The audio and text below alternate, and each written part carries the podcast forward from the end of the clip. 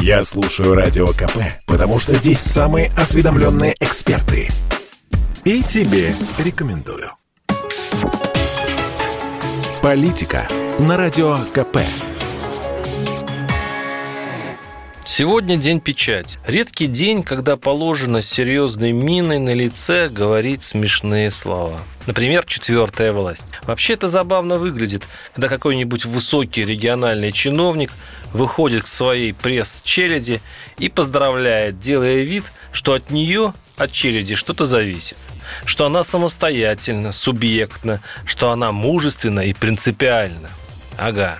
Журналистика в регионах большей частью выродилась, превратившись в услужливый сервис по сервильно униженной перепечатке пресс-релизов. Терпеть не могу этот праздник. Он чем-то похож на День конфедерации. Часть американцев вспоминают 260 тысяч погибших и проигравших в гражданской войне южан.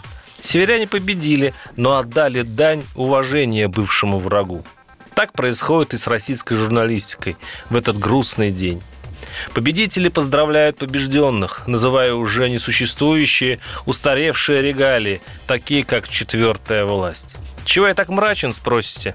Источник моей желчи в следующем. Позвали меня сегодня на вручение диплома за лучшее освещение работы Государственной Думы. Спасибо спикеру Госдумы Вячеславу Викторовичу Володину, удостоил.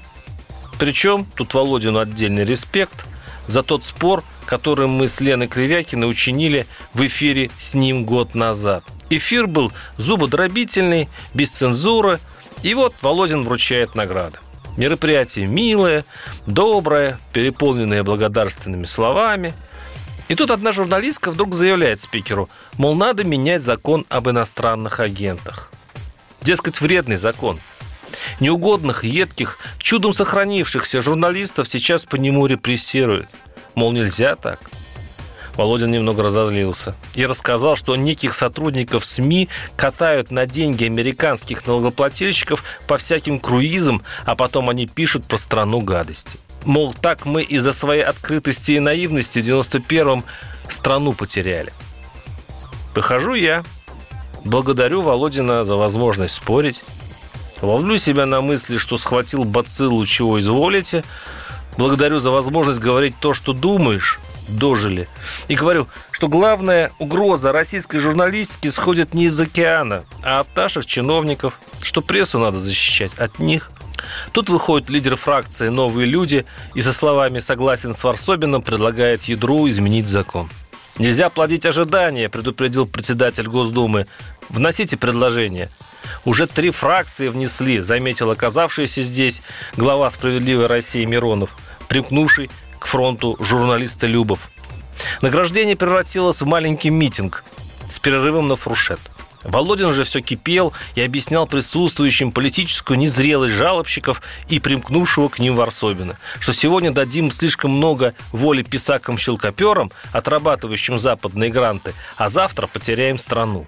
Володин говорил, что депутаты представительны народа и понимают, что хочет народ.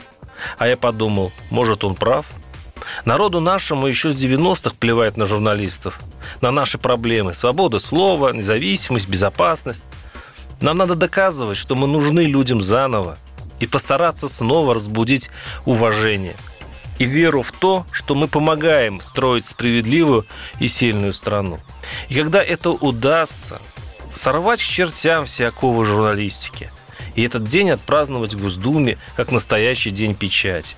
Я в это верю. И поздравляю с праздником, коллеги. Дай бог дожить до этих светлых времен. Варсобин, YouTube канал, телеграм канал. Подписывайтесь. Политика на радио КП.